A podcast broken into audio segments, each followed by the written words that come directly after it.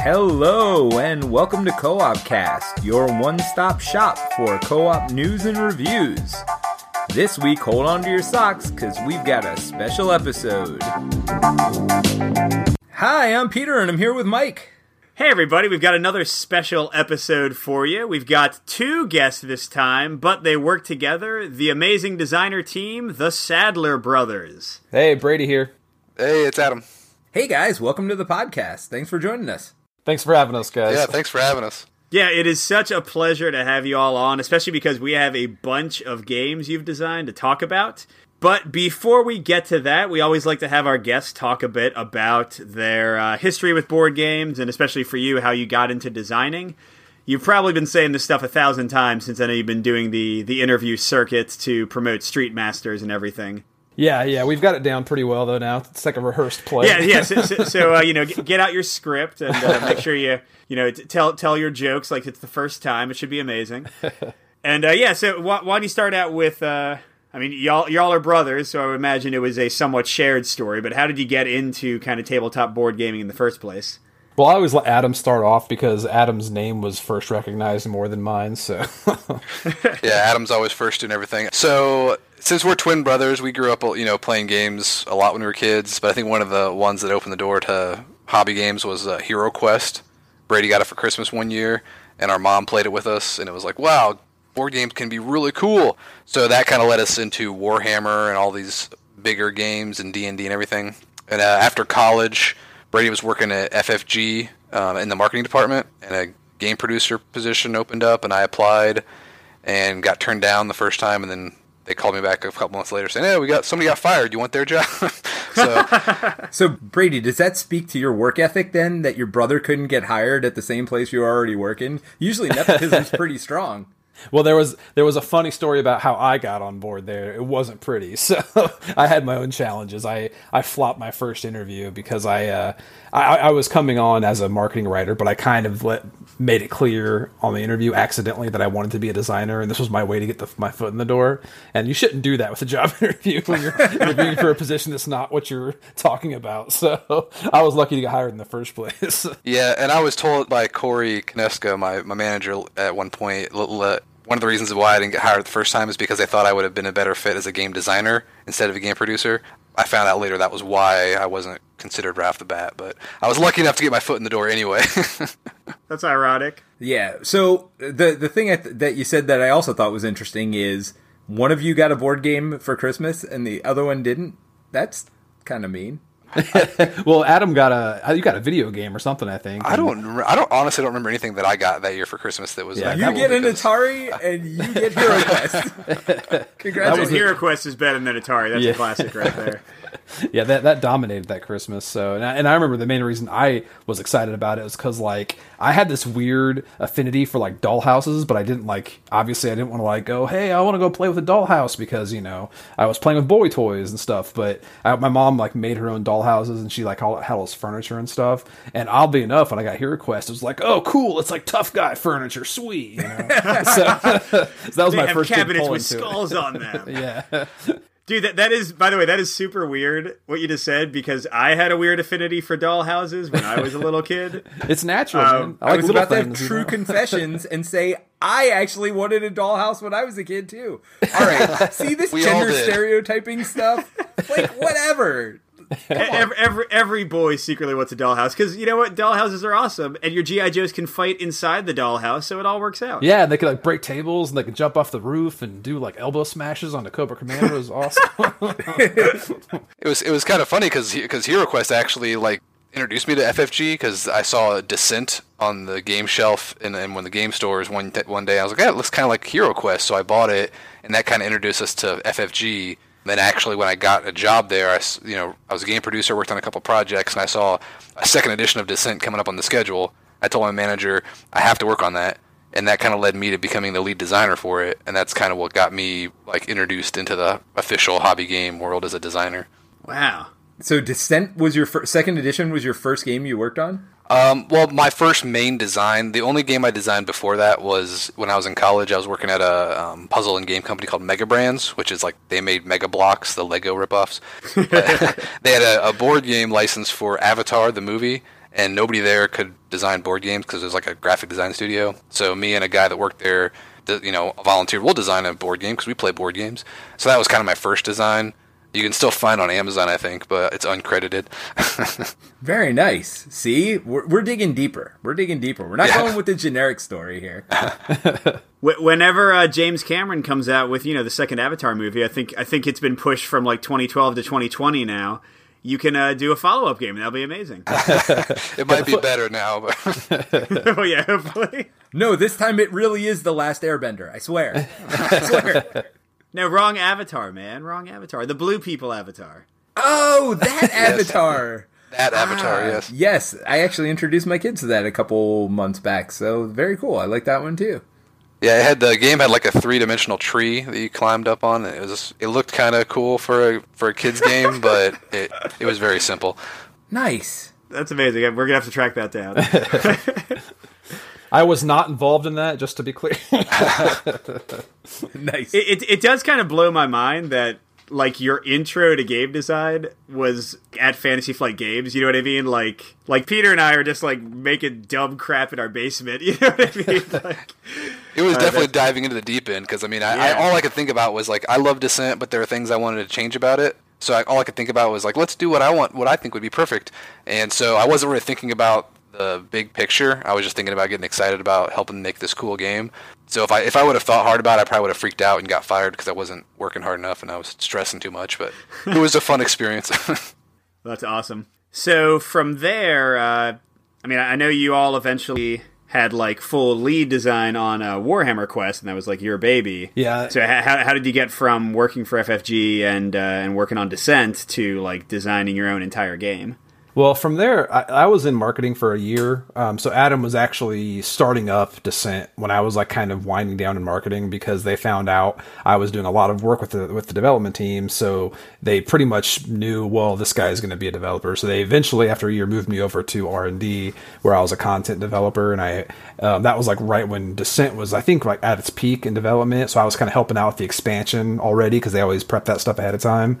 So beyond, I was doing like Mansions of Madness scenarios for the first edition. I was doing Gears of War expansions, just kind of designing a bunch of new content for existing games. Wait a minute. What? What? What? What? Gears of War expansions? There was one expansion, Peter. Did Was you know there? There was two. There's two actually. There was a oh, mission two? pack and an enemy pack, I believe. There, Oh, yeah, that's there right, that's right. Two For first edition yeah. Gears of War, the game that's sitting in my other room over here? Yeah, yeah. Yeah, you, you can probably still find them somewhere. It's it's kind of like all those expansions for Warhammer Quest. You know, there's that, Yeah. that one POD expansion for that. Yeah. And the, the funny story about Warhammer Quest was we actually designed that after we left um, FFG. So the, it started off though. I was really uh, kind of enamored with um, Death Angel Space Hulk because when I first Yeah, yeah. yeah when I first got my hands on, it, I was playing it co-op and I didn't like it that much. But when I started playing it solo and and just kind of enjoying the setup and teardown of it, I was I was thinking, man, this needs to be done more. And I know we're doing a lot of GW games here, so uh, like we were kind of just Adam and I were just talking about how to do a, a game that kind of bridged that gap from Death Angel to something a little a little heavier, but with Warhammer Quest. And every time we'd like talk about it, we just kept getting like, no, no, no. Everyone's like, no, it's not whatever. We're not we're not doing that right now. Um, and they did, I, they didn't want us working on projects directly together because we were brothers. I think because Well, because I after Descent, they they promoted me to manager, and I had to take it because it was like more money and stuff like that. But it also me- meant like less design work. I was managing people, and I didn't like that. And I couldn't work on games with Brady because I couldn't manage my brother on a project. So it was, it was really weird. And there are lots of variables of why we both decided to move on. But when we left FFG, we kept that idea and we pitched it to them after we left. And they're like, oh, you know what? If we did that, we would just do it in Descent because we have the Descent setting, which is ironic because now we're doing that with Heroes of Terrinoth. very roundabout way. but but yeah, eventually they're like, okay, well, you know what? Let's do that anyway. So we got we signed on, and that was our first big co-design published together that we got to design, which was after we left FFG. Going back even, you know, back to the beginning of the story, was one of you a bigger board gamer when you were growing up, or were you both totally into it? Well, I think we had different interests within the hobby because Adam always was. I think, and correct me if I'm wrong, Adam, but you've always Don't, been more. don't talk for me. You've always been more attracted to uh, to miniatures, like you know, Warhammer was like the big peak of you know high Yeah. school out of Warhammer, so that was like your big area. And I got really, really deep into co-op gaming. Like I, I loved Arkham Horror, and I used to play Runebound Second Edition solo and co-op. So that was like what I really got latched onto. So I think we we both always carried those interests but in in college I went to school for creative writing, so I got really deep into world building, writing lore. Um, so when I published my first novel, like I tried to get that done before I moved on to game design. I think that like kind of just kind of latches me into a certain aspect of game design. So we kind of occupy different areas, which makes I probably makes us work so well together. But um, I think we've always we always had the same level of interest in the hobby. I think it just it, it's in different pockets. Well, yeah, we we don't we both definitely like games, but we have like the different specific interests within games. 'Cause you know how everybody now has like specific tastes in games because there's so many games out there. But I've always been a big uh, tabletop war gamer. Like I got into Warhammer, and I still spend tons of money on Warhammer. I like painting miniatures and building armies and stuff. Um, so I spend a lot of time doing that. And Brady spends a lot of time playing games. He even plays games solo all the time because Because I have to. because I he has to. Hey, but, there's uh, nobody to play with. Yeah. It's like I, li- I live I live down the street from him, but I don't know. I'm not always able to play games, and I don't want I don't necessarily want to play games as much as he does because because I work on them all the time. But Brady's Right. kind of ravenous. Well, that's how it was when I was uh, writing a book. I'd have to read constantly, otherwise I wouldn't write. Like I, I get, I get that you know ambition to create by devouring stuff within that creative space that I'm working on. So when I used to write books, I would just read novel after novel just to keep myself motivated. So it's the same way with games. I have to keep playing games, or I just kind of lose interest in it. No, makes sense. And I mean, I don't want to jump too far ahead. We're not going to skip Heroes of Ter- Terrinoth here, but Street Masters is kind of that perfect combination for you guys. It's kind of a tabletop wargaming with the tactical movement, but yet at the same time, it's a co op board game. So I, I guess that was like right in your wheelhouse. Yeah, and we'll, we'll we'll get more into that too when we talk about it. But it's definitely a game that we designed because we wanted to play it. Like we just we always enjoy playing it. Yeah, I think that was the foundation of it because, like you said, like Adam, Adam has a very tactical miniatures mindset, and and I just love card play. I love, my favorite type of game is a co-op card game. I just I have Well- tons of those, and I should specify that I love, I love miniatures and dice. I love I have to have Yeah. both of those. So Well, we haven't designed a game without dice yet. Uh, I guess our feelings, but yeah, no, we're we're the same way. So uh, yeah, you you brought up Warhammer Quest, and I'll say personally, it was a big hit for me. I really loved that game, and actually for a while I was on BGG. I was the one running like the unofficial FAQ and collecting the the responses from you all. oh nice. So I was I was kind of a, a super fan of the game. Very sad when the licenses all got pulled and it just kind of died a uh, an unfortunate death. So super happy that FFG, you know, like you said, is bringing it back around to the Terrinoth setting with Heroes of Terrinoth. So can, can you guys talk a little bit about kind of that process, like when you found out that uh, it was it, it was going to have a chance at a second life, and uh, maybe some of the improvements or changes you're most proud of with the game? I mean, that, that's a lot of questions. All I'm really interested to hear about it. We'll probably cover them all in our discussion, but it is there is a, a long and troubled story between Warhammer Quest and Heroes of Terrinoth, and unfortunately, there's some details we probably can't discuss. Of course, but but it was uh, it was very very uh, relieving to see it finally come to come to life. Yeah, there was some back and forth because I think there was a lot of confusion on the product line, which kind of bugged us because there's a lot of bureaucratical stuff that goes into it where some stakeholders in, in the publishing world will view a game like Warhammer Quest and they'll attribute success to just the IP. So people see how, oh, this game's doing well. It must be because people love Warhammer Quest, which is partially true, obviously, but it's also the, you know, the game design is appealing to a lot of people. So trying to convince everybody that this this game is portable to other IPs and get get the same level of success wasn't always easy. And the game came back to us initially, so we we sat around with it, talked to the people, we tried to figure out what, where to go with it. It was a lot of back and forth, different publishers and everything. But FFG was the one that finally said, "Well, hey, let's let's do this." And that's when we you know finally got locked in for Heroes of Terrinoth, and we were super excited. We already had pretty much the whole new core box ready to go to hand over to them once the deal was made. So, but yeah, there was a lot of details between there. So you met with them and, and pitched the game So for the Warhammer Quest over here to turn off. For Heroes of Terrinoth. Obviously, Warhammer Quest, you were on staff designers at that point. No, no. They said they had already left uh, FFG and pitched it. Remember? Yeah. Yeah, Oh, we, we alright. pitched we pitched the concept. Come of on, Peter. Get your A game going. man. Sorry, sorry. No, it's a it's a very trying to follow beleaguered along past. There's a lot of a lot of plot holes there. yeah, and we talk fast. So, uh, so yeah, we we pitched the concept of Warhammer Quest after we left FFG. Um, it wasn't actually a game yet. We just had this idea, and that you know we signed a contract, and we started designing it and fi- figuring out where what it was going to be. I should say, Brady and I have never actually d- released a game that we pitched to a publisher. Typically, we just get contracted to for a design, and then we we do it. And so that's what how that worked. And when Warhammer Quest was kind of out there in the wild and doing well, we were really happy, but we were also worried because we didn't see any movement for expansions and stuff because we hadn't get, got contacted for you know expansions. So we knew that something was up, and I also knew that you know when I worked at FFG, I knew that Games Workshop their license went for like a certain number of years, and they would renegotiate. And so I, I figured that the time for renegotiations was coming up, and they weren't sure if they were keeping their license. So I kind of that was kind of like writing on the wall to me. I just saw Right. that GW is just seemed to be doing wanting to do more their, of their own games, and you can see that nowadays. Games Workshop is just exploding with with games. So it sucked. Um, we were very bummed because that was our first co-design, and people seemed to really dig it, and they wanted more, and we couldn't give them give it to him. Yeah, absolutely. so we definitely we met with FFG every year at Gen Con after that. You know, we we always meet with Corey. We're bu- we're buddies with Corey. We would always say like we'd love to do you know Warhammer Quest in in the Descent setting because it makes total sense. You know, it's your guys' own fantasy setting, and you know we're familiar with it. And it was always just down to like scheduling. You know, and they have so many Star Wars games and so many big projects that they need to making a, a new for FFG to do a new game line is a big endeavor because they do so many expansions and stuff. Especially with uh, their IPs like Star Wars dominates everything, and now Arkham Horror, everything's Arkham Horror. So it's hard to get to fit these new things in their schedule. Yeah. It's just a it's a puzzle. So let me ask you, how long was it after you pitched them, got the contract signed? Because you said the core box was already designed. How long between then and now that it's getting released? Well, we handed off our files like when when when we signed the contract. I think it was last last Gen Con, correct, Adam? Is when we've kind of finalized that, or soon after.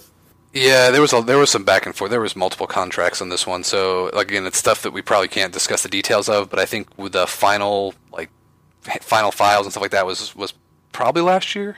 Yeah, because we were we were we were kind of like it was it was kind of funny because we we like I said we had the game and we were we we were allowed to shop it around. You know, we could take the design because it wasn't just the actual mechanics, obviously, because you can't like copyright that. But we had actually designed all the content, so we had this box done, and we could retheme it to whatever we wanted to. So we were shopping around, and it was ironic because we were actually at Gen Con on the floor. We were just you know doing our normal um, meet and greets with people, different publishers, and we were on our way to go talk to a publisher about possibly signing this idea or talking about this idea, and, uh, and we got stopped by the C the CEO of FFG and said, "Hey guys, can we talk real quick?" And that was a discussion about uh, about the, doing the Heroes of Terrinoth. So it was like perfect timing, literally. Yeah, no, I just wanted new designers to kind of get a feel for, you know, you hey, you get so excited, you get your game signed for the first time, and you're so excited you think it's coming out tomorrow, and this was a fully formed game, already complete, and it's still been over a year and a half before it's coming out. Yeah, there's the yeah, Yeah. because scheduling gets in the way, like like any any sort of contract work, and there's just all kinds of factors that can get involved, and it's a shame, but I mean, it's it's something a lot of designers have to factor in anyway, especially when you're freelance, because you can't rely on just you know one thing to to go through. You always have you know multiple things going on. A cast a wide net, they say. Yeah, I mean Warhammer Quest itself, people didn't know about it at the time because it wasn't a, ga- a game yet. But I mean, we worked on that like the year we left FFG, which was 2013, and the game didn't come out till 2015, right? So I mean, Yeah. there's it's pretty much the same amount of time. So All right, so we got the story, but I, I got to ask because I'm a big fan of the game. Uh, you know, FFG's done some previews, but specifically you all, what are you kind of most proud about, or what are like some things you didn't love in Warhammer Quest that you think you've improved on here? Like, what do you think are some of the cool things people can look forward to? Because this, I know it says it's on the boat, but it's been on the boat for a while. I imagine it should be. Yeah, I, I suspect it's getting close. I, I think there's a lot of little things. Um, I think the two big things that I'm most excited about, um, and we have to attribute a lot of this to the development team because what we handed off obviously has to go through development, and FFG owns these things. Even if you design all the content, FFG is going to own it. They're going to develop it. Um, so their development team really, uh, really honed in on these things. Like, Well, we should also say we should also add that like we don't always know what is possible, especially with this game, because we didn't. We kind of got the contract thinking, okay, well, let's just design a new Warhammer Quest. We didn't really know exactly how much we could change, you know. So once it gets handed off to development, they are in house and they can talk to upper management and you know make uh, executive decisions about what exactly can big changes you can make to the game. Yeah, I think the, the, the two big ones for me was the heroes and the classes that you can kind of customize. So there's actual hero cards in the game. They come in these archetypes. There's scouts, healers, mages, and warriors. Um, and there's two of each of those in, in Heroes of Terrinoth. Um, and each hero has their own unique ability printed on their card. So that alone is pretty cool. Um, and then they have their own associated activation cards that are tied to their archetypes. And each archetype has two different classes you can specialize in. Um, and that can obviously grow, you know, with expansions. You can keep adding more classes and and there's 12 heroes alone in the base game, which is awesome. Yeah, yeah. Oh wow. The other big thing for me was, and people I think might have been a little like kind of taken aback by this, but I think it's like a great starting point. Was um, uh, Heroes of Terrinoth Guts the the, the campaign, uh, the, F- the the Warhammer Quest ad out of the box. Um, which seems kind of people thought was kind of weird, but if you look at it, it's such a great foundation uh, to build the game line because there's more co- there's more diverse playable content in the base game. There's eight quests. They're all standalone. They're all different stories, different adventures. They have different like challenge levels and everything, and they're they're totally replayable. It's not like you're playing through a campaign story that you feel like you've already you know hashed it out. Um, they're just these challenging scenarios you're playing. I like that a lot because it's it's more diversity. It's just more variety to play through, but also that you can level up within one game session and get that whole like you know campaign experience in one sitting, and it's still as satisfying if not almost more so because it happens right there you know within a you know hour and a half game time however long it takes you to play but then you know from there we can obviously take it any direction we want through expansions. You could you could add campaign play back in really easily if you wanted to. So. No, that's really cool because I mean I, I loved Warhammer Quest, but yeah, between missions you would maybe have one new item and then you'd get one action upgraded generally. So the idea of quicker upgrades is definitely appealing. Mm-hmm. You know, th- th- there's a place for your Gloomhavens where nothing changes about your character until you've played like three campaign missions in a row and you've played for like six hours, and then you get one new upgrade.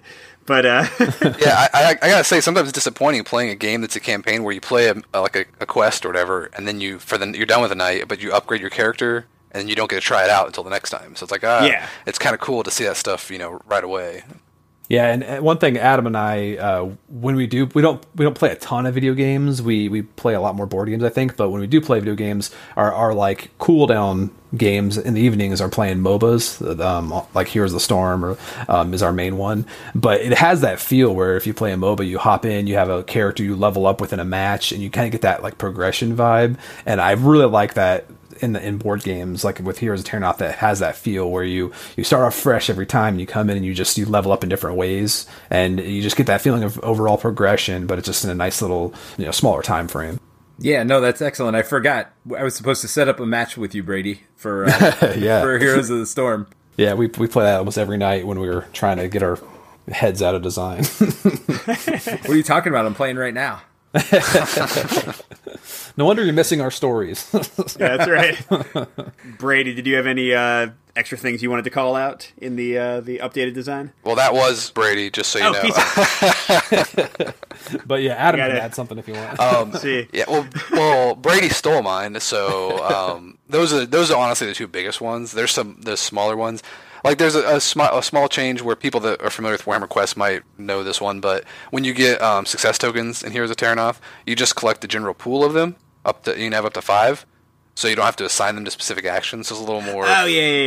Yeah, yeah they used to sit on the action cards. Yeah, I like that. It's a little more flexibility there, and also I like the fact it was kind of funny when we originally submitted Warhammer Quest our final files to FFG. Originally, the rest action was always the action that would reset your cards. That was just mm. kind of made sense to us.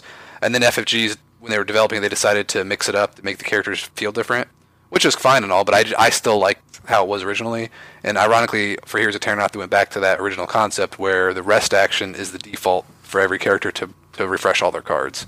So that's another change to um, to the game. Yeah, and actually the the original success token thing, that was like a pool. We actually originally had two pools. You had energy and you had success tokens, and ener- energy was spent to trigger special abilities, and success tokens were just extra successes. So now they've kind of combined those two concepts with because now a lot of the heroes uh, in the heroes and heroes of Terrinoth will have um, different ability costs that usually cost you a success token to trigger them. So they kind of act like a currency, like a mana pool. Oh, that's cool. That's awesome. Well, yeah, it's definitely going to be a day one purchase for us. Sweet. Awesome. so, uh, podcast, I'm sure you'll be hearing us talk about that in the nearish future whenever it's available. All right, so going beyond Heroes of Terrinoth, tell us a little bit about Blacklist Games. They're the, the publisher of both uh, Street Masters and the upcoming Brook City. So, I don't know if people have all heard of Blacklist Games. How, how did you all find them? How did you all get involved with them? Clearly, you're you're kind of their their flagship designers at the moment. So how'd that all happen? Yeah, so they were a new publisher, and they reached out to us because they wanted to have somebody design a like a Street Fighter style game, and they had some assets created already, like some characters that they pitched us, and um, they kind of approached us saying that you know we want you to do this, and we want you to have kind of full creative control over what you want to do, design whatever game you want, as long as it's fun. Yeah. um, and that was cool for us because we knew the guy who approached us, so we thought, you know, we had some free time on our schedule, and it seemed interesting and exciting to have a lot of creative control over a new uh, Kickstarter game. Um, and so we signed on, kind of rolling the dice to, you know, see if this new publisher would work out. And after the Kickstarter, like we got the samples after the Kickstarter was done, and we were like, okay, well, this is awesome. This is high quality stuff. They they really knocked it out of the park production wise. Um, I think we should sign up for another game, and that's how Brook City came on. Yeah, I think I think they kind of knew we were being cautious because we, you know, we, we didn't overly promote the game. We, we we kind of just wanted to see, you know, how things would go. Um, but the minute we got like final production copy, is like, okay, well now I'm going gung ho. Because like the game, we were super proud of the design. We just didn't know if anything would go wrong because like you you have new publishers pop up on Kickstarter, and it's like, well, let's let's just be cautious here. But after everything just delivered so amazingly, and even now we've just seen the Brook City samples, and they look almost even better. Like graphically, it's just beautiful. So it's it's looking really really promising. Like a really promising partnership with them. That's great. So yeah, let's let's get into Street Masters. Uh, if you're following our content at all, you you already know that. Uh, well, let's see, how much have we done now, Peter? We've done Three things so far. yeah podcast episode with Jason from Every Night Is Game Night, and then I've done a full playthrough of an entire game of it on our One Stop Co-op Shop uh, YouTube channel, and also a. A fairly ridiculous five and five video review of it. if you haven't seen that, you have to kind of go experience it. I'll, I'll- I'll save the uh, the surprise for for people who have not witnessed it yet. It's pretty amazing. But yeah, um, I mean, I am I am a ridiculous fan of Street Masters. As I've said in the review, it, it's quickly, like crazily quickly, climbed into my top ten co-op and solo games of all time. that's awesome. That's that's Fantastic job on that one, guys. And and Peter, you, you're not quite as high on it as I am, but you definitely enjoy the design a lot too. Right? No, I definitely liked it. I just had some bad experiences with a couple of missions, and then playing it multi, you know, with higher player counts. yeah.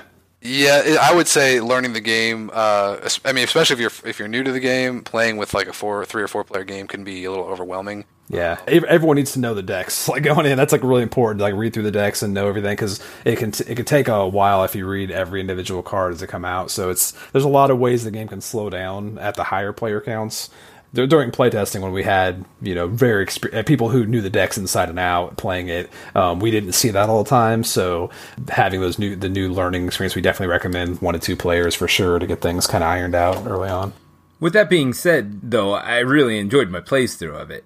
Even when my missions went longer, I was still having fun playing, and that's the key to any of these type games. Right, right. That's all. That's all you can ask for, man. As long as the fun's happening, that's that's that's a win for me. Yeah, and I should say for those who don't know, uh, Street Masters is a cooperative, like card based, but also miniature based fighting game where you're you're in these uh, single boards fighting against these enemies who are trying to achieve objectives.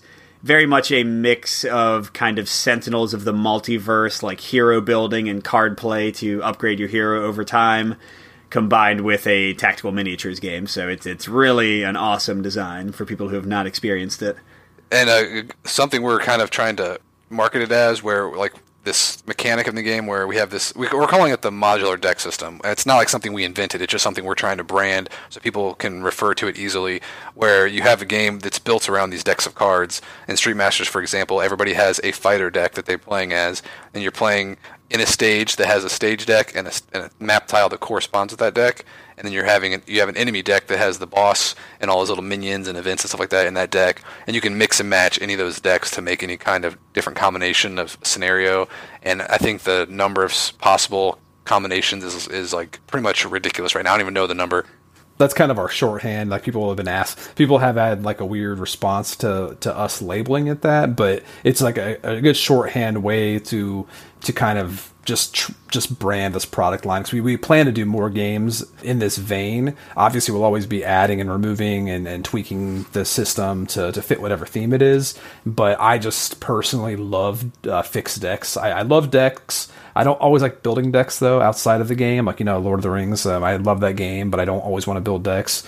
So I, I love having a character that's a deck and just shuffling up cards and, and just playing. So I love that whole product model. And it's kind of what spawned our our whole modular deck system affair.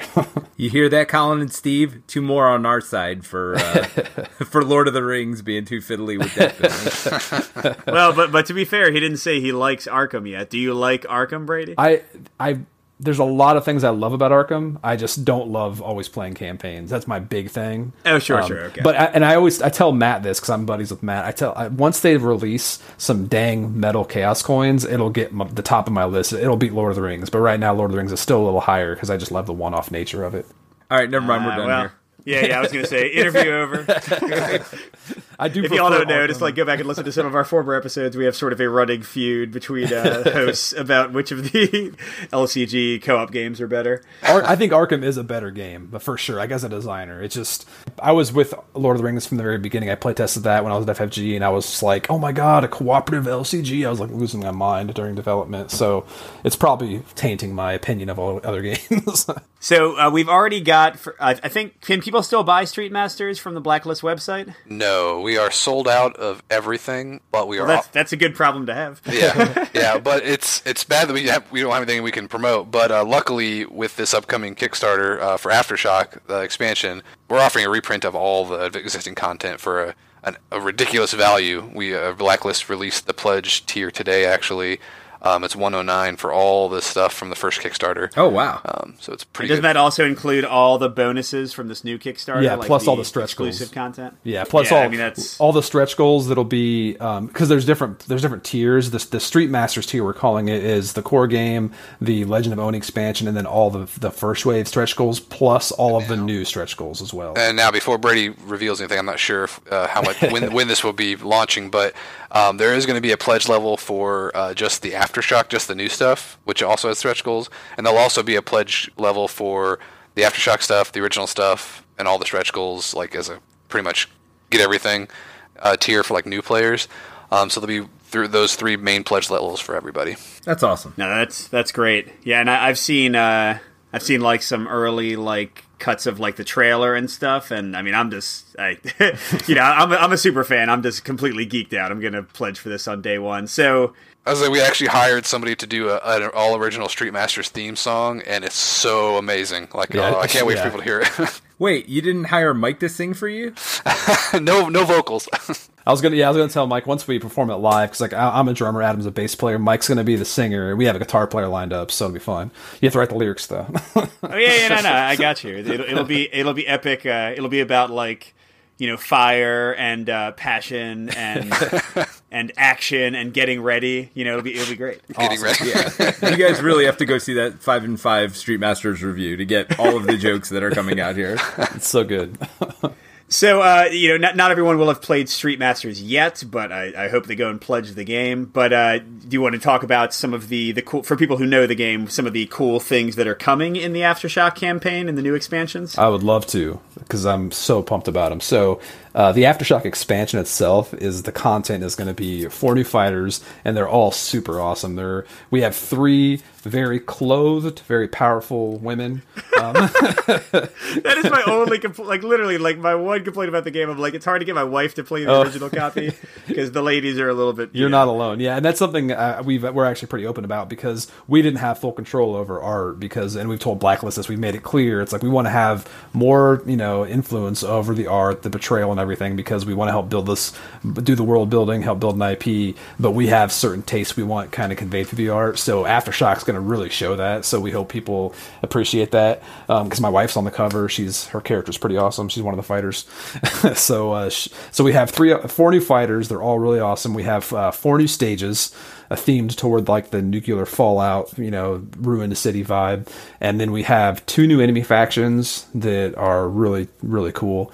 The, this all the stuff's cool. I should stop being redundant, but uh, the other uh, the other two we have two new loot cards also. The two new thing like the brand new elements um, are these modular elements we're adding. There's mission decks uh, the sorry the mission deck, and then there's uh, the showdown story decks. So um, anyone who's not familiar with with uh, Street Masters, we kind of have this build your own campaign system when you're playing story mode, where you'll have these stories you can play. These story decks that are five stages long, and they have branching paths. And every story you play, each fighter can choose to take on their uh, their fighter's hero story, which is kind of a shorter story. It's it's got three stages to it, but it's got a bonus stage. So every fighter story you add to the main story uh, adds another stage. So if you're playing a four player game, you'll have a nine stage uh, campaign essentially, um, and that lets you upgrade your fighter deck as you go and everything. So the showdown decks are the enemy aspect of that. So the, every enemy deck can get these showdown decks that have enemy upgrades to make the the enemy decks harder, um, and they also have these story cards that add another stage to the to the campaign. So um, you'll you'll have like a recurring villain who pop up, and you have to play through the whole story. And at the very end, after you've done do all the other stages, you have to do a showdown stage with the, like the, the upgraded boss deck to see if you can actually win the final final you know showdown. Um, so I'm pretty excited about that because you can also use those cards for your um, arcade mode, your custom play, where you can tweak the enemy decks to the to the challenge level you want. So you can just you know put one, two, all the upgrade cards in the enemy deck and make a really hard version of them, or customize it however you want. And then uh, the mission deck is going to be a way to kind of bridge the the downtime when you're playing higher player counts. So you can use it in, at any player count, but if you're playing three to four players, you can do these mission cards and you'll have tasks you can do. Like a mission card might say you have to not draw a card in your draw phase. And if you accomplish that task, you discard the card, you get a mission token of your color. And those mission tokens are like a currency you can buff other fighters on their turn. So you can kind of influence the turns when it's your downtime. So it just adds a way you can have more choices and more activity on your friends' turns instead of just watching. So those are the new elements we're adding, and all this comes packaged in a huge storage box that holds all of your Street Masters content to date. Everything is going to be able to fit in here. Unless you paint your miniatures and you don't want to bag them up and put them in this box, we'll have another surprise for those people as well. no, we no we won't, Brady. we, we will. Don't have, we don't have any surprises. you heard it here first. this is why Blacklist doesn't let Brady talk to people. We've talked about that plenty. I can't guarantee anything, obviously, but so that's uh, that's kind of the that's what's in the aftershock box. There's a lot of stuff in there. It's going to be a really cool expansion. So, didn't I hear something about you being able to use those power tokens for other things as well, or or was that a rumor? There are uh, there was going to be there, there's some effects in certain stages that use power for other things. Um, there is something that maybe we we can't talk about right now. But okay, never mind. we'll it's, a, it's, a, it's, a, complete rumor. You don't yeah, know what you're talking yeah, about. You're, you're, you're, it's hearsay. It's hearsay. We'll cut all that out. no, no, you can leave it in, but we'll just we'll just say it's it's a rumor. just deniability. It's a, it's a rumor for now. All right. Yeah, yeah. The, the, nice thing about Blacklist is while they want to keep things secret, they're they're not going to sue us or anything like that, so yeah. it's okay. I mean, that, uh, that, would seem to be not in their best interest. No, but they're going to sue us. Literally both of their games so far. yeah, they're not going to do. They're not going to burn this bridge just yet. So. The, the other big thing that is, is new and exciting for Aftershock is if you pledge uh, for this big box, that the value is already insane for the pledge level, but you also get another expansion on top of that called Essence of Evil, and that adds a new fighter, a new enemy faction, two new stages, and all the associated story decks. and tokens you need for everything. So that's a pretty exciting expansion as well. And that's just the kind of the base pledge for Aftershock. Ah man, I am so excited about all this. And then one one other cool thing I want to mention too um, that actually involves you guys because a lot of recommendations uh, we got from t- from having our conversations about your experiences playing Street Masters.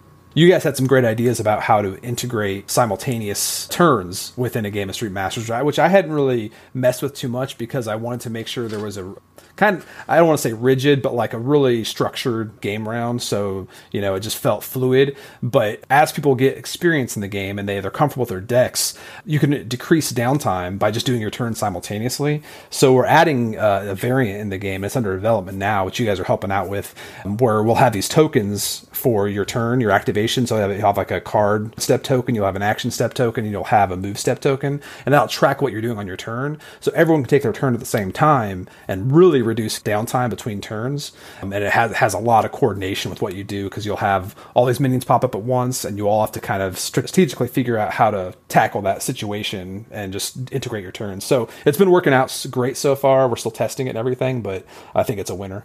Yeah, it's funny. We're doing that for our dungeon crawl. Mm-hmm. And, and, it took a lot of, first of all, figuring out, like, wow, what are we going to do about this downtime problem? We did everything from having the person across the table activate their enemies so they felt right. involved in the turn. Mm-hmm. You know, mm-hmm. so it's like one person goes and the person across the table is activating enemies, then the next person goes, but you don't really feel like you're doing anything, just activating your enemies. But right. at least you weren't just sitting there doing nothing. So we tried a lot of things to get everybody in a table in a four player dungeon crawl to feel like they're involved. And this simultaneous thing just worked out so well. Now we have to redesign a lot of our levels, but I, I think it is so worth it. There because there are two benefits in my mind. Number one is that it doesn't feel like there's downtime. If you guys are on opposite ends of the map, you can both do your own things. You would have been doing it anyway. Nobody's losing out on anything. Right. But the even cooler benefit we found is if you're near each other and there's movement effects, you can like do some really cool combos. Hey, can you bring that guy closer to me so I can hit him too? Right. And so we're really able to increase the amount of cooperation in the cooperative game just by letting people take their turns at the same time as each other. Yeah, yeah, for sure. Yeah, so I'm super I'm super jazzed that it's working out so far. Like the the, the simultaneous idea for Street Masters, and I'm, I'm, definitely gonna be trying that out several times. Like probably when I teach my wife the game for the first time, we're gonna play it that way because she's been I mean, like, I, I love this new trend towards simultaneous play. Like, Spirit Island is a big one for me that I feel like is fully successful. So, yeah, I'm, I'm glad that it's working out for us. I'm glad that it might work out for as a variant for Street Masters. Definitely really exciting stuff. Yeah, and also one of the things we're going to offer in the Kickstarter that will not keep things nice and clean for everybody is we have these uh, neoprene fighter mats. Ooh. You're going to have slots for those uh, tokens, so everybody can oh, easily man. keep their, their player area organized. I haven't shown you that, have I, Mike? No, I, I, had no idea there was. I mean, I, I got to show you that. You, you, know, it's a real game when you got neoprene involved. you know, like th- that's when you've arrived. It's awesome because it's got like spots for your your fighter card, your fighter deck, your discard pile, your token oh pools, God, your, your player, your threat area. It's even got spots. All right, all right sh- shut up and take my money. By the way, I've really got to push our publishers at PAX this year to get our games out because we need to get Mike some more money so he can keep buying stuff. yeah, I, I fully yeah, support that. This, this is a bad time for Kickstarters. Um, and speaking of another Kickstarter, because I, I are, are, we good on Street Masters? I think we. I think we that's yeah. That's most of the. That's most as long as people know October twenty third is the day to come check it out. So yeah, so you you all after you did Street Masters successfully with Blacklist, you had another even more successful Kickstarter, I think, right now that the company was was better known. Yes, yes yeah. it was slightly more successful. It would yeah, have been a lot. Awesome. Yeah, it would have been a lot more successful if the timing was a little better because we had to launch, but the Street Masters was still kind of finishing up, getting out to people. Uh, so, oh, so you didn't have all the good buzz of having exactly, delivered the first game. But yeah, we, we still did great considering. yeah, I also think one of the big factors is since since Blacklist is a smaller publisher, they didn't have like the marketing potential. Like the, the, the there wasn't a big focus on marketing because we're focusing on making sure we make really good games, and so like everybody was kind of with such a small team, we're kind of stretched thin. Um, I mean, for Aftershock now, we decided to hire one of our developers, Scotty, who's been handling a lot of the marketing and doing a great job getting the word out uh, because constantly after Street Masters was delivered, we just heard online all the time, "I can't believe I missed this Kickstarter. I didn't, even hear about this. I can't believe it." And so we need to find ways to get the word out more besides just me and Brady talking to people online. so that was one of the biggest hurdles we had uh, for Brook City because uh, we were we were sure Brook City was going to be a hit. I mean, it's a cop action cop theme like Grand Theft Auto style game, and it doesn't really have much out there like that. We should say what it is. It's it's yeah. Brook, Brook City is uh it's a it's a very oh you go ahead with the description, Adam. So yeah, it's a cooperative miniatures game, much like Street Masters. Um, it uses the MDS, where it's modular deck system, but it's it's all takes place on a big city board, and it's very inspired by like 80s and 90s cop action movies like Lethal Weapon, Tango and Cash, Beverly Hills Cop, Speed, stuff like that. Yes, all of everything you just said is the best thing. and you're you're running around the city busting up crimes and trying to solve a case. Um, so the way the game works is that you know everybody has a cop deck. That they all function differently, like just like Street Master uh, fighter decks do. So you have a you have cop decks. You have the criminal deck, which is kind of like causing problems around town, and they all do it in different ways. And then there's the case deck, which is kind of your basically your objective, like what you have to do to win the game. I'll give some examples. Like one of the criminals is like a drug dealer named Gus Ferguson who drives around town picking up money and delivering it to the syndicate. And you kind of have to keep him under keep him under control, try to keep his drug operation off the streets. And there's uh, case decks like the Jewel of the City, which is the mayor's daughter's been kidnapped. So you have to drive around town trying to find clues about where this girl is, where the kidnapped girl is, and, and try to rescue her in time. And those can all mix and match. So you can have any criminal doing any case, and they're not necessarily have to be thematically locked together, but the criminal is just a major player in the case. Yeah, because mainly the criminal deck represents your loss condition, while the case is your win condition. So really, the if you look at it in a way where the the criminal deck is kind of the fires you have to put out. You know, they're just popping fires around the city. You got to put yep. them out, and then the case deck is is where you have to go. You have to make progress on this while also putting the fires out. So there's all kinds of different themes you can do with those different decks. Obviously, yeah, that makes perfect sense. But they always fit together. That's a fun uh, reversal on Street Masters in a way, because you know in Street Masters the objectives are what the enemy enemies are trying to achieve, and you're trying to slow them down enough while you you know defeat the boss. Right. So I like the idea that now like the boss is the fire, and you have your own like unique objective to attain. So exactly, really nice. You nailed it right there. And You can you can actually go and try to like bust up the criminal, but you're not, you're only going to slow him down because you don't have enough evidence to to lock him up.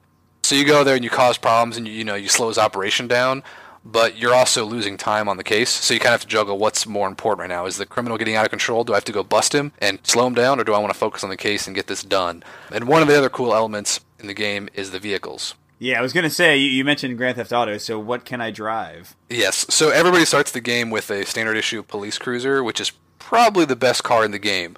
Uh, it's very efficient, gets you around quickly, especially when you have crimes out. Um, but there's also a ditch effect in this game. Ditch effects mean discard the card and do this. They're like feint. They're yeah, like they're feint, effects, effects from Street Masters. Masters. So there's a ditch effect on the cop car that lets you pretty much go anywhere in the city. So you can basically just drive drive like a madman and crash your car and go wherever you want.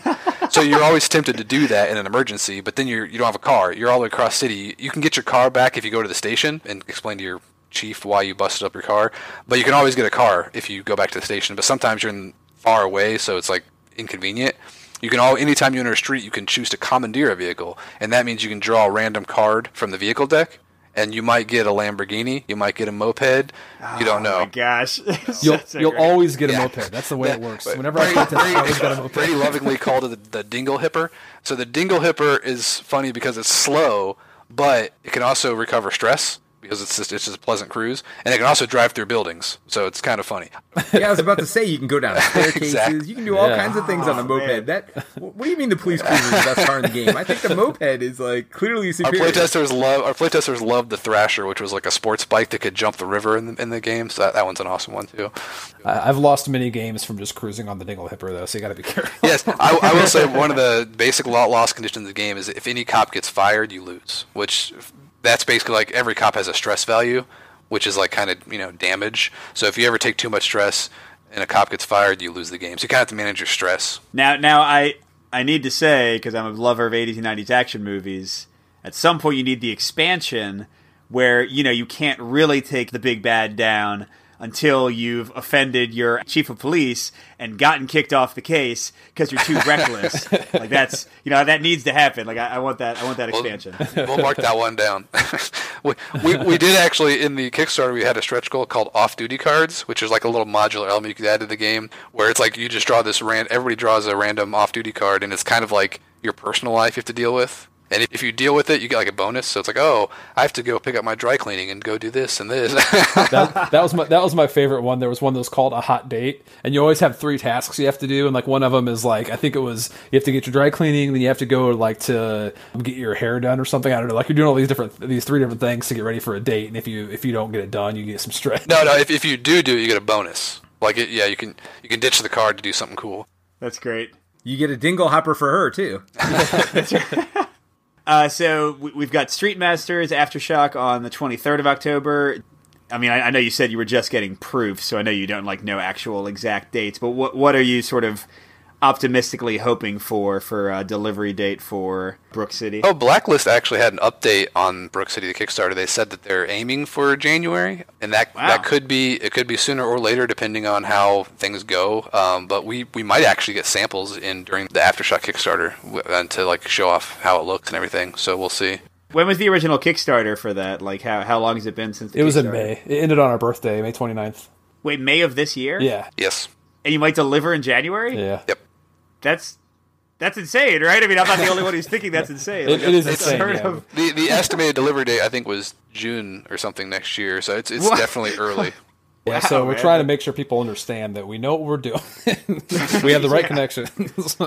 And this one was in good shape during the Kickstarter. We, we had a lot of the development ready to go. Um, the art and the, the sculpts were, were well underway.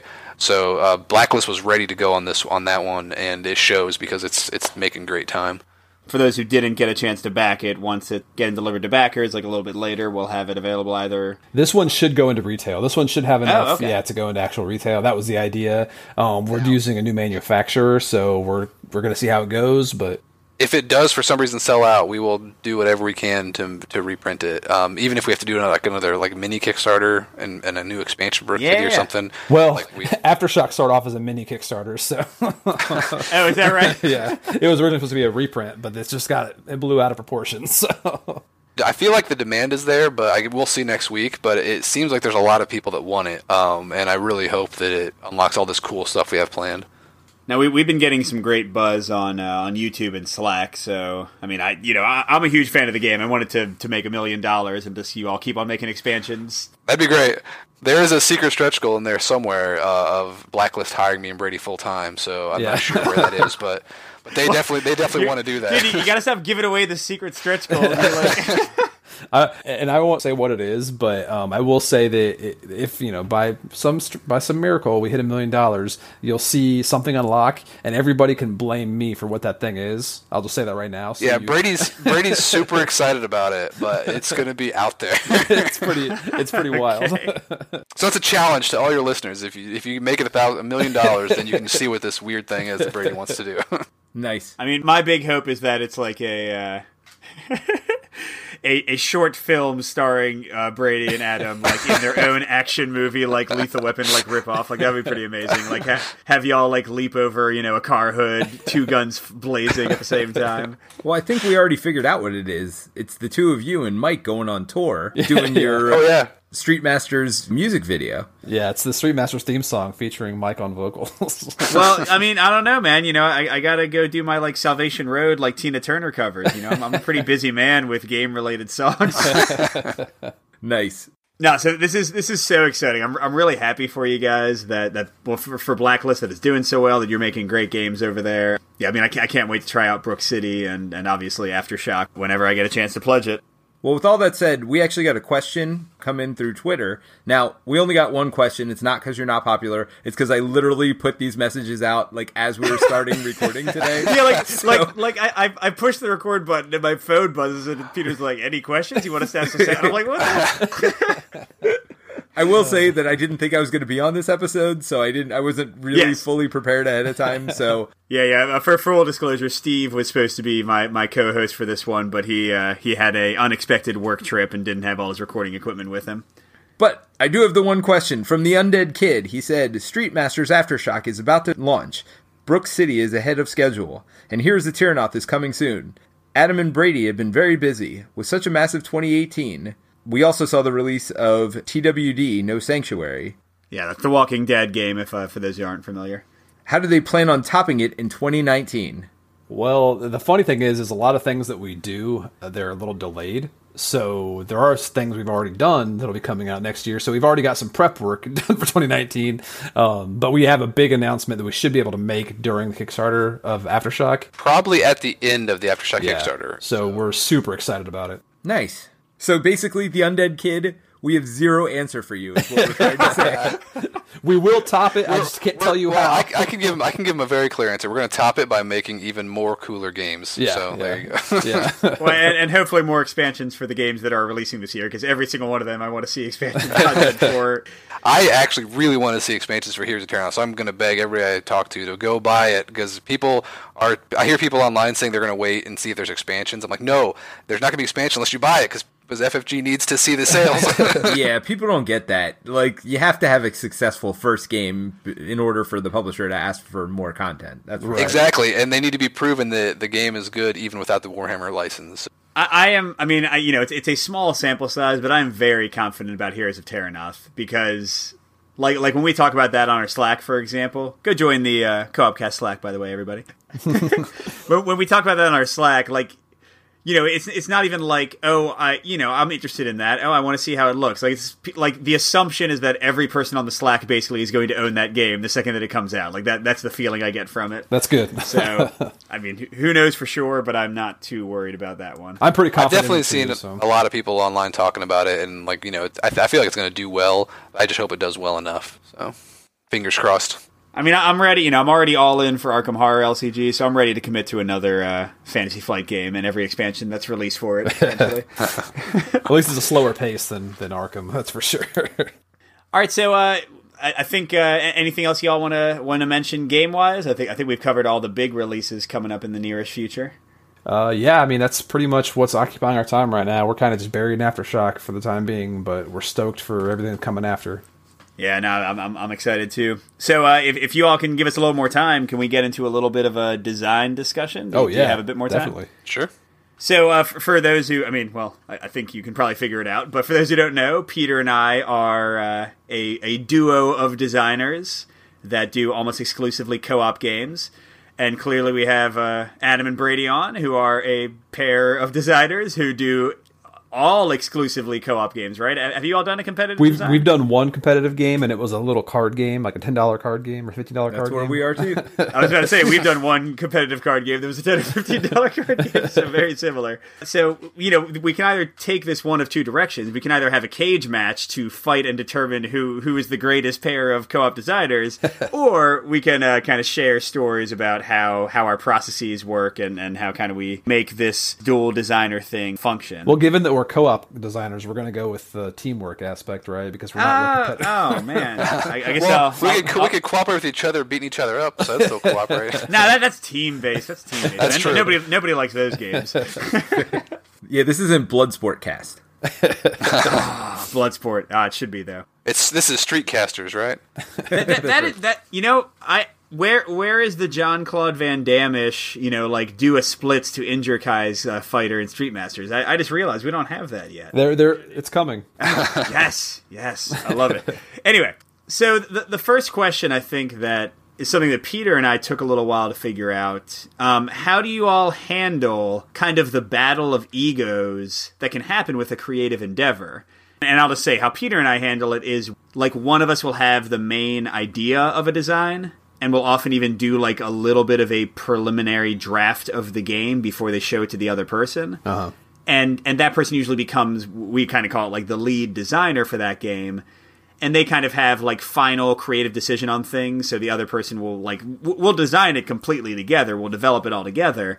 But you know if, if like we're really at loggerheads like oh man I, I we can't decide if we should go this way or that way the lead designer gets like that little extra half of a vote that pushes it like one way or the other so that's how we have kind of navigated it. H- how have you all made it work with like this kind of dual thing? I think the only formal process we have is that we meet up and I say, Brady, all your ideas are complete garbage, but you're doing all the work. So that's kind of well, the, the, the yeah, it's sort sort of, but the, the more diplomatic way of saying that is is like I, naturally, whenever we do like we've done a like creative endeavors, we were you know we were I think we might have mentioned we were in a band together, um, so we've actually started writing a book together. So no matter what we're doing creatively, I just I'm kind of like a busy person. I just I don't I don't know how to relax very easily. Um, so I'll always be doing things that might not be close to the final. You know, like I, I might not be making much progress on the final design as far as the game design goes, but I'll be doing a bunch of iterations just because that's what I, I have to do something, you know, to occupy my time. Um, so if we have a design we're working on and we talk about what it should be, I'll just do a couple, you know, like really scrap together little things to the table, and you know, I'll run them by Adam, and he'll, you know, kind of say this sucks, and he'll, you know, whatever, and then I'll try again, you know, just because it's like a natural tendency I want to do to to keep myself busy. But I think like that's the best way we collaborate because I think Adam has better for um, what's that foresight is the word I'm looking for than I do because I'm I think I'm more like short sighted. I just want to do the tasks at hand and just you know get something moving essentially. Yeah, I think it usually comes down to. I mean, we we always start off designs like you know just notes and brainstorming and calling each other at random times, like in the middle of the night, saying I have this cool idea. Um, shut up, I'm sleeping. Um, but like we'll get together, we'll try something out, and it'll fail horribly. But then we'll talk, and I'm usually like, okay, Brady, well, what what specifically do we want to accomplish with this game? Like, what are we? What's what's the player experience going to be? And so we kind of just talk a little bit, and then we we get really mad at each other and frustrated, and we go home and then all of a sudden we come back the next day with all these new ideas and it all works out like so it's really just trial and error for us and just kind of it usually comes down to us just failing on a design then talking through why it failed and what we want to do to fix it and then coming back the next time with a better process so And to be honest, I don't know that we've ever had anybody pull that lead designer string at all. No, no, no. You're right. We usually just go with one idea that the lead designer has and then figure out if it works or not. And if not, then we try the other idea. Right, right. I guess you have limited playtest time, but the nice part about co-ops is you can sit there and play it by yourself. So I know that's Right. your thing, Brady. Like, you know, Yeah, yeah, yeah. That's kind of how I judge things. If it, if it, if it works well solo, because I like I like to make sure most almost all the games we work on, it just it plays solo naturally, and then it scales from there. Um, obviously, you can see that in Street Masters. It's like it almost plays like a solo game that you can scale up to four player. So that's obviously how I usually start is just tinkering with stuff until it feels all right solo, and then go from there. But the other part of the process we share is, you know, one person goes to the other and then somebody says it sucks and then uh, take it back. It's usually, though, me taking my own work to Mike and saying, yeah, that sucked. And uh, and going back, so I'm, I'm my own worst enemy. Yeah, yeah. P- Peter will spend like an entire week making a new iteration and playing it and be like, "Oh, this is amazing, this is amazing," and then like three days later, he'll be like, "That was terrible. I'm not even going to show it to you." And I was like, "All right." so, I- so I guess in in terms of like what you all were saying, Peter's a bit more of the Brady, and I'm a bit more of the Adam. Does that sound right, Peter? Well, I'll be honest. I almost feel like in our relationship at this point, you are much more of the designer, and I do a lot more like the development stuff. So you have really good initial ideas, and you put a prototype together really quickly. And I think I am good at fine tuning some stuff. And so I feel like that's how we work a lot of time. Maybe it's just the current project that that's the way it's working mostly, but you have really good initial ideas and I'm really good at kind of tearing them down and saying, "No, no, Yes. no. This part doesn't work." like, and this is why, let's try this. And kind of th- then it bounces back and forth. Yeah. Well, and you know, our current design is Peter, like the one we're working on the most, is a is like a narrative campaign based kind of dungeon crawlish game. And I think I'm, I'm I'm definitely more of like the narrative writer of the two of us. So just like the story tends to be my baby, and I guess that sort of led to me developing more of the missions. Yeah, I feel like we charied roles too on projects because, like on Street Masters, I will admit that when we were doing that, like once we got the core design done, we were like super excited about the core design. But since it was a new publisher and I wasn't sure how the Kickstarter would do, if it would even fund it all, I wasn't too thrilled about putting in too much work on the project. and like, so I was kind of like, I wanted to be like more like wait and see. Um, but Brady didn't want to wait and see. Brady just wanted to work on it. So Brady did like a lot of the development on Street Masters, and so like he kind of. Well, pretty much all the stages. I, didn't, I, I don't. I don't. There are actually stages in the core set that I haven't even played yet. But, but, uh, but yeah, like there, Brady was, you know, went nuts on Street Masters. and then Brook City came along, and after when, during Brook City, we opened up the Street Masters product, and I was like, like, okay, this is for real. This this is awesome. You know, this, this is a great product. I want to make Brook City even better. And so I kind of ran off on Brook City, and I did a lot of the like pretty much directing the development of it, putting you know dealing with spreadsheets and making sure all the expansions were done and stuff like that. And Brady was just playing a lot of Street Masters and helping out helping out on different stuff when he could. But like we kind of jump off on roles where it's like sometimes a project hits a sweet spot for us, and then we just want to take ownership of it and uh, you know like ask the person to help out and kind of tell them what, what we want them to do. Well, the nice part is that you have blind playtesters even in the two of you. Yes. Right. So the other person becomes a playtester for you at that point and one of the best because they know what your goal is for the game. Yes, and that's even true with Aftershock. Brady was jumped on this content right off the bat before I even got a chance to look at it, and I was playtesting some of the stuff he did. Like, and I was like, okay, well, this is really cool, but let's just change this one thing, and now it's even better. So yeah, it's it's great to have the ability to jump off on different projects and balance workloads between the two of us. So why co-op games then? I know Brady that is your favorite type of game, but you know, how did you get your brother on board with doing just co-ops and, you know, why aren't you guys like making the next Warhammer? Yeah, that, that, that's that's. A great I think question. well, I think the the big part of it is it's just a matter of us creating together, and I think like Adam's less driven to create things that he wants to play. Like he, I don't think you want to design a game out of that you want to you, you want to be a, a fan of a game. This being said, I love Street Masters. Like I, I love to play Street Masters, but I also the games I like to buy and put my my hobby into is usually like war games and Warhammer and stuff like that. I have no desire to design a tabletop war game. Like I mm, just Yeah, don't same. care about that. But I love to paint miniatures and play war games with one other person head to head. It's fun. But it's more like a narrative experience where I like to make these stories and I love toys. I used to love those when you go to the museums as kids and see those dioramas and stuff like little I love those. So I, I just have a thing with miniatures and scenery and stuff. I love it. Yeah. So the the other because the, the thing about the like my like my desire like I, I do always get pulled into creating things that I love. Like that's why I started writing in the first place. I got really into fantasy novels and I wanted to write one so that's like I just had to do something that I did in my free time. I wanted to create those things. So when I started falling in love with all these co-op games I just wanted to create some because I couldn't find the right one for me. So like I felt this need to create something that I saw a void for. I'm just always attracted to buying and playing co-op games even though I play a vast array of game. I'll play whatever games put in front of me usually, but I just buy, I collect and I play excited about co-op games. So I just want to create those things because I want to be that excited about my own creations. Well, and it's funny, our story's a little different because we almost never played co-op games before we started designing. And then every design we started working on just turned out to be a co-op game, not even intentionally. And then we're like, oh, maybe we should do some more research on co-op games, and that's part of the reason we started the podcast. was just like we need to play more co-op games. And now it's funny. This past weekend we had a, a weekend of gaming and didn't play very many co-op games at all. And we found ourselves getting more angry at each other. It's like, you know, when we were playing competitive games, it's like, wait a minute, I've lost my ability to lose a game with any sense of grace at all after playing all these co-op games. Yeah, and I will say on on our game nights we have with our friends and stuff like that, we we always play co-ops anyway. Like it's just kind of like the default game we like to play. We don't really get we're not very competitive. Even when I play war games, I'm usually playing against somebody just for fun. I'm more like, you know, let's make a cool battle here and see what happens.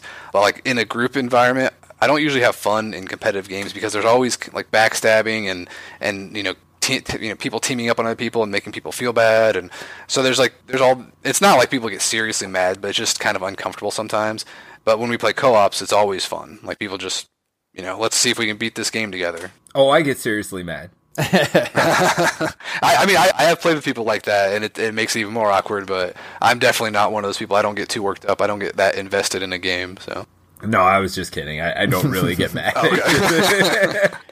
Well, yeah, I was gonna say. I mean, I know Brady and Adam. Do you both have kids? Yes. Yes. Yeah. I have two. Adam has one. Well, congratulations first. But yeah, I was gonna say like, uh, al- although Peter's making it sound like it's just the design work that made us play more co-ops, I also know that uh, for me, having kids, and especially now that like my you know my, my oldest, my six year old, is actively playing games with me on a weekly basis. Like he'll he'll get games down from the shelf and want to play them like every day. I'm, I'm not. I can't play a competitive game with him.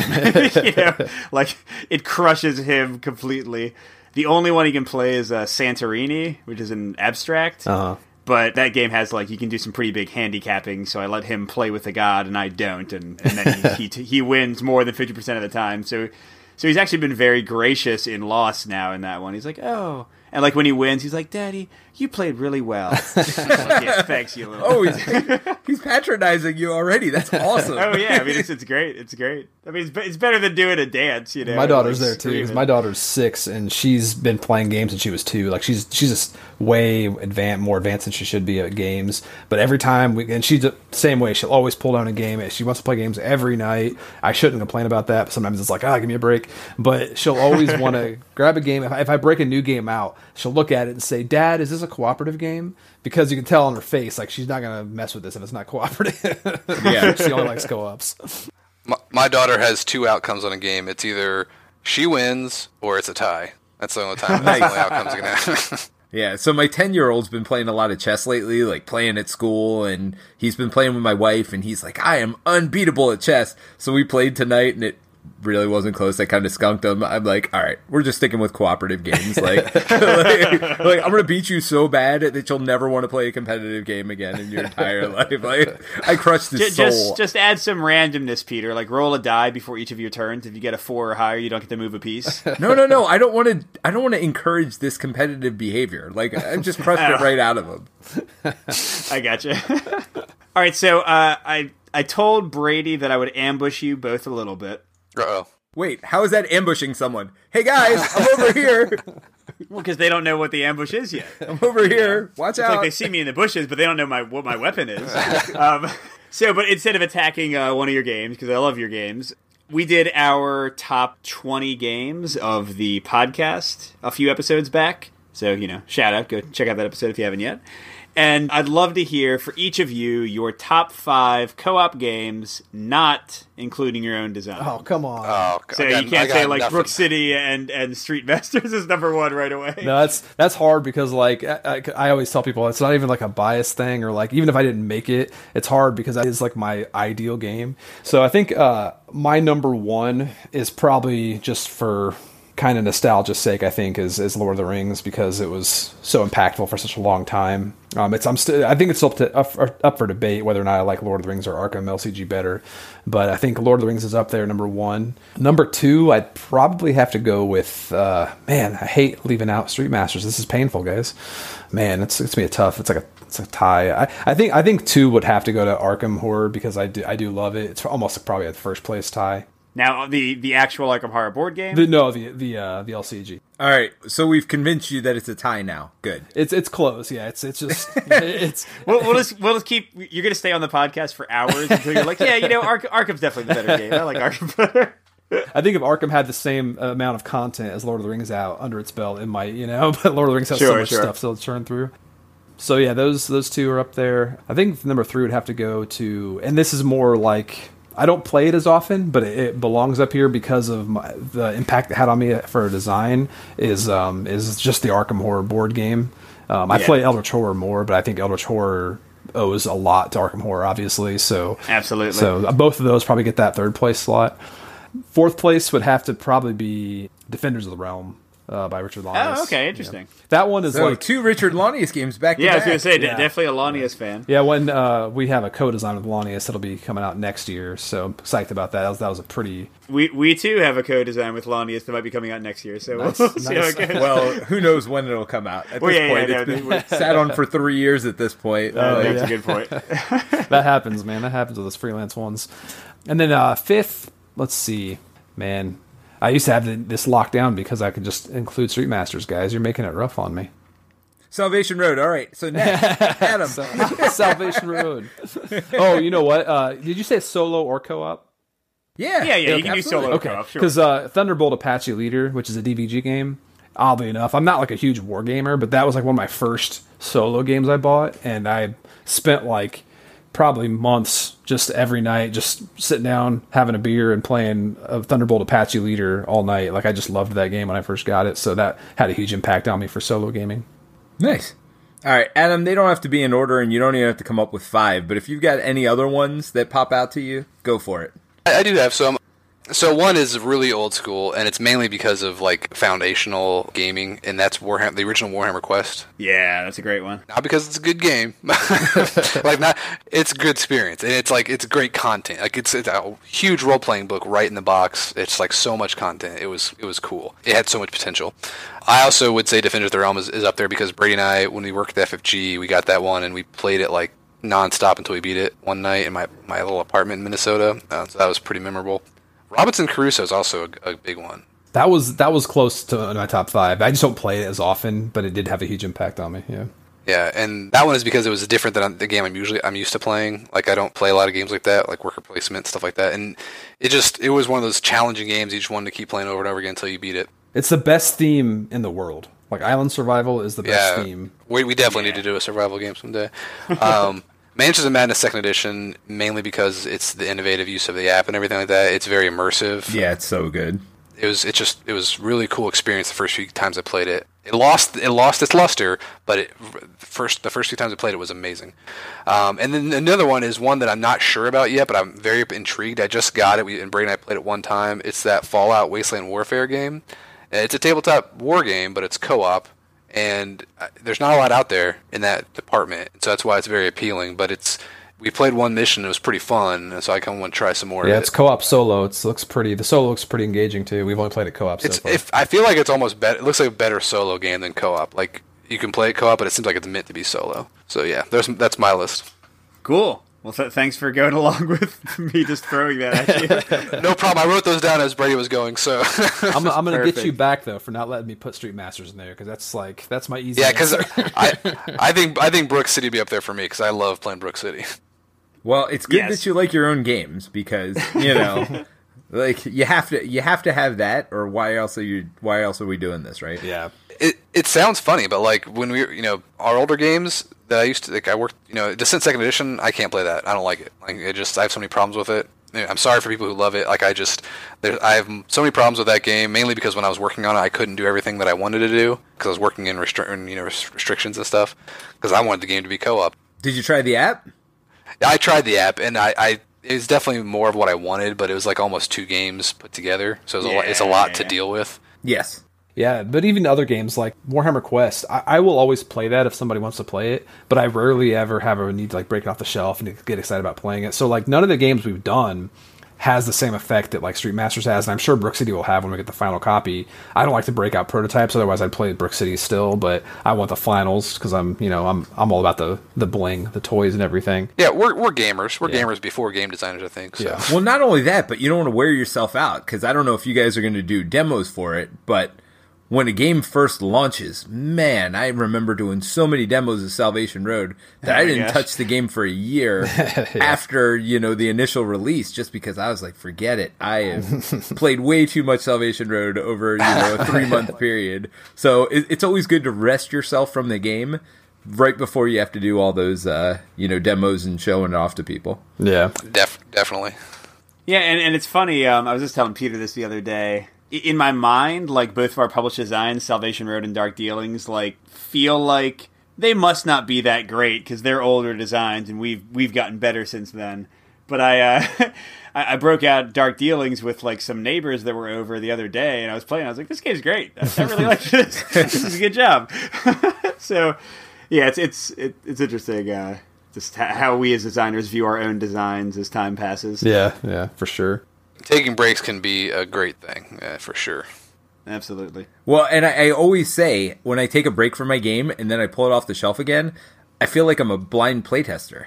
Uh huh. Yeah, for sure. Oh my gosh! When yeah, when you don't remember the rules for your own game, well, it happens all the time. It's like, wait, which rule did we decide on again? Or whenever oh there's like rules questions online, it's like, I have to look that up because I have no idea what we finally decided on that one. yeah, people like people might think that's weird, but like when you're a designer and you're working on multiple games, it's I mean, especially when you haven't played something for months because it's been in production, it's easy to forget rules because you know, you first of all you had so many different iterations of the rules, and you yeah. also played so many different games since then. So, well, yeah, and as we said earlier, it's a long time between when you hand a game off to a publisher and when it finally hits the shelves Oh, yeah. I mean, it is a long, long time. Like it's been yeah. three years since I played that game. I have no idea how it plays anymore. Well, you know, unless, unless you're Brook City, and then apparently it's like seven months.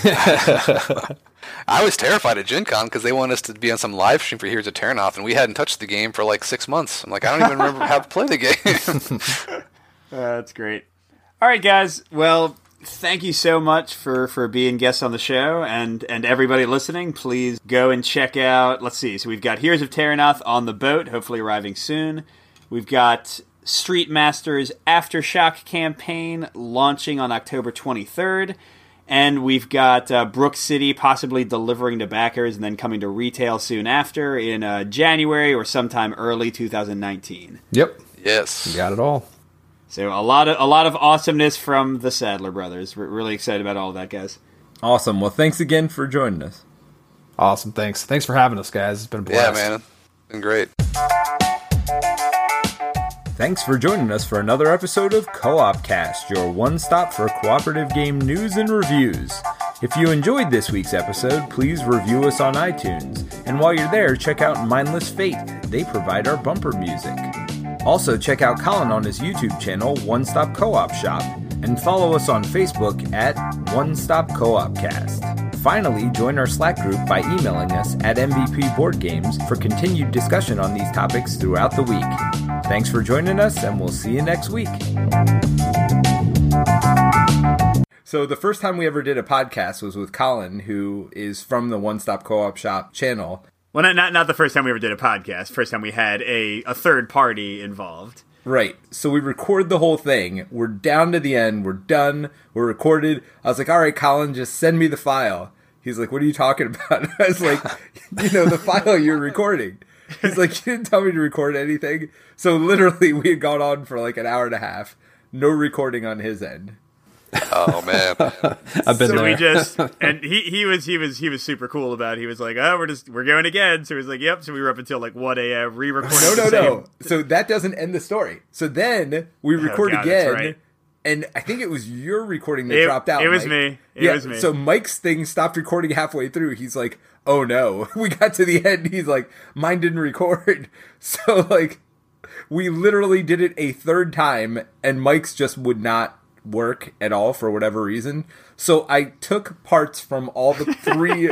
like we had like nine tracks that I'm now editing down to one podcast. So that was our first ever podcast with a host. Peter Everybody basically like edited an entire movie together out of that podcast. Yeah, it was so crazy. So because I mean, we basically repeated a lot of the same stuff. We even tried to like repeat our jokes, which are of course hilarious the second time. yeah, this, this dead laughter as we're like, yeah, this is really funny. I didn't see that one coming, even though. Hi, I'm Peter, and I'm here with Mike. hey, everybody, we've got another special. I- blah, blah, blah. Wow, we're gonna Good start start, with good a start. blooper. hey, man, I'm going, I'm going. The ability to jump off on different projects and balance workloads between the two of us. Ditto. Yeah. I read, I read to think about that one. That was deep, man. That was deep. Where do we go from here, man? Game over, man. Game over. hey guys, Yeah. Wakanakaduken! That's actually one of your best ones, Peter. I'm never sure how to feel about those little like ending like beats, but that that, that was good. That was good. I did not expect Street Fighter to come out